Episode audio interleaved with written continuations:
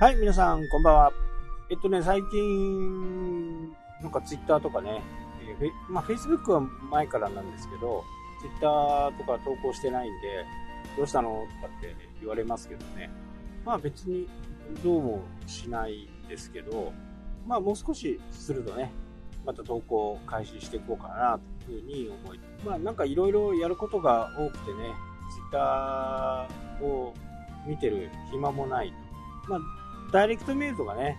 ツイフェイスブックのメッセンジャーで来るときにはね、なるべくお返事してますけど、なんかね、あの、見て、見てる時間、時間はね、めちゃくちゃあるんです。めちゃくちゃあるんだけど、まあ、今はね、その気分じゃないっていうのが正直なのかな。まあでもね、とはいえやっぱりこう、続けていくことにね、価値があるんで、ね、この、ポッドキャストもね、なかなか続いてるんで、ぱり簡単だっていうのがね、一番こう、人は続けやすいのかなというふうにね、思います。ましてやこう、車で動くような人だったらね、気軽にこういうような放送がね、iPhone 一つでできるという風な形なんで、気軽にできるっていうところはね、非常にこう、どのビジネスにおいても、これって真似するべきだなっていうふうにね、思い、思うんですよ。ぱりこう YouTube のようにね機材を揃えてこうカメラを買って何をしてとかっていう風になればどうしてもねこう初めはやるんですよ初めはねみんな初めはやるんだけどそれが23日23回投稿が終わっちゃうとねいやーこれは毎日でできねえやっていう風になるのがね YouTube で三日坊主で終わる理由なんですよね。ただ、僕自身はね、その、三日坊主でいいと思うんですよ。で、三日坊主で何を学んだのかっていうところ。ここが大切。えー、動画をね、ダーって撮って、そこから短くしていかなきゃなんない。まあ20分、30分の人もいますけどね。20分、30分を人からこう時間を奪うわけですから、やっぱりそこはね、やっぱり短縮して、5分、10分。まあ、アフィリエイト、まあ、広告のことを考えるとね、8分以上っていうのが、今は多くの YouTuber がやってることですね。8分以降になると広告が2回出ると。なので、YouTuber とかがね、8分前はね、10分あったのが、今8分になってきているっていうのが、ここに理由があります。なので、こう、動画をわーっと撮ってね、で、それをまあ、やり間違い、間違いとかね、ちょっと噛んでしまったとか、そういったところをこうカットカットカットしていく作業が非常に大変っていうのがわかるわけですよね。じゃあ、その時にどういうカットにしたらいいのかとか、何か自分で決め、決め事を作っておけばね、動画を撮ってる最中にバツ印をすると、そこは、そこから前後はカットだと。で、その間無音状態を続けておけばそこがカットが簡単にできるわけですよね。あここカットのとこだなって自分自身でわかる。で動画をねこう作って作る人はねやっぱりこう1時間のセミナーをね5分にしてくれとか8分にしてくれ10分にしてくれとか依頼が来ると思うんですけどこれは大変なんですよ。もうとりあえず全部見なきゃなんない。それも真剣に見なきゃならない、えー、どこの部分が一番こうアピールポイントなのかっていうところもねもう見なきゃならないわけですからまず1本見てそこから番組立てを考えてどこを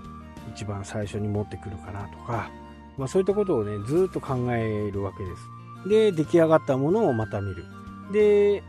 ね、追加がないかまた見る。みたいな感じで本当にね時間がかかるんですよね。でも自分でやってると自分でここは使いたくないなとかって思うとカメラに向かってね、罰を出すとか、そうすることでその前後をカットすればいいわけですよね。で、こういう、このね、ポッドキャストも僕もそうなんですけど、こう、話が止まっちゃうことがあるんですよ。で、止まっちゃうことは、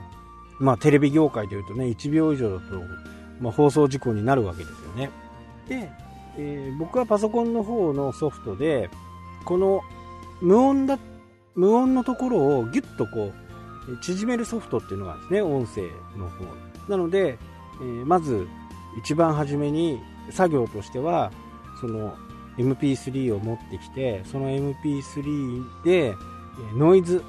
特有のノイズ、まあ僕の場合だと車でね、ウインカーが鳴ったりする。で、これも手間をかければ、ウインカーの音って消せるんですよね。ウインカーの音を拾っておいて、これと同じ音を消してくれっていう指示をする。そうすると、その音っていうのは消えるんですよね。なので、特定のノイズをまず落とす。ギュッとね。まず落として、今度は空白のところ、無音のところ、そこを削る。っていうようなね、作業をやっているんですよね。なので、あの、間がいっぱいある時っていうのは多分生撮りしてる時です。こう、その時にね、その日、その日にもアップする分。で基本的には前の日、えー、何かどこか行くとか用事があるとかっていう時にはちょっと収録をしてるんですけど収録の時はねほぼほぼないはずなんですね。そのソフトを使ってますんで。録画じゃなくて生でやる時にはねちょっとした空白が出てきたりする、まあ、生でやる時はねあんまり10分とかこうね話すことがないんですけど普通の時にはね、えなるべく10分ぐらいをね話そうかなというふうには思ってるんですよねで、まあそういうのを使わなくても、一発撮りができるようになると、もう YouTube でも、ポッドキャストでも、すっごい楽になります。とにかく手間がかからなくなる。一発撮りだったらね。で、えー、えーとか、あーとかね、え、こういったものも消せる形になるんですけど、もうそれを含めてもね、一発撮りになれると、今度、どんな場所でもね、人と話ができたり、まあ、セミナーでもね、あーとかえーとかね、うーとかっていうようなことが言わなくなりますし、自分の癖がね、録音を聞き直すことですごくわかるんですよね。このえーとかあーとかうーとかっていう人っていうのは、まあ、どうしても聞きづらくなりますよね。なので、ここを意識して使わないことにすると。意識することによって、絶対これは治りますから、で、それを自分が聞いて、いや、これ恥ずかしいなって思うことを、今度、喋らなくなる。ね、間が持たなくなることは、間が持たなくなるんだったら、A とか A よりは無音の方がいいですね。なんかこう、溜めてるような感じ。本人はね、僕もセミナー初めの頃、やっぱりこう、焦っちゃって、いろいろこう、喋りたいこととか、焦っちゃうんで、どうしても早口になりがちなんですよ。でも、そこで自分の喋っている速度を1.7とか1.8倍ぐらい遅くするんですよ。なので自分からするとちょっとなんかをタラタラタラタラ話してるなっていうぐらいの方が多分セミナーとかね、ちょうどいいと。いや本当にね、えー、自分ではこれ遅いかなって思ってる方がみんな聞きやすかったとか、あそういう反応があります。あまりにもね、空白の時間が長いのは問題ですけど、自分が思っているより普通にこう喋って、1対他で喋ってる時はね、特にそうなんで、こういったものもね、YouTube とか Podcast をやることで、自分のスキルが磨かれていくことになります。はい、というわけでね、今日はこの辺で終わりとなります。今日も最後までお聴きいただきありがとうございました。それではまた。したっけ？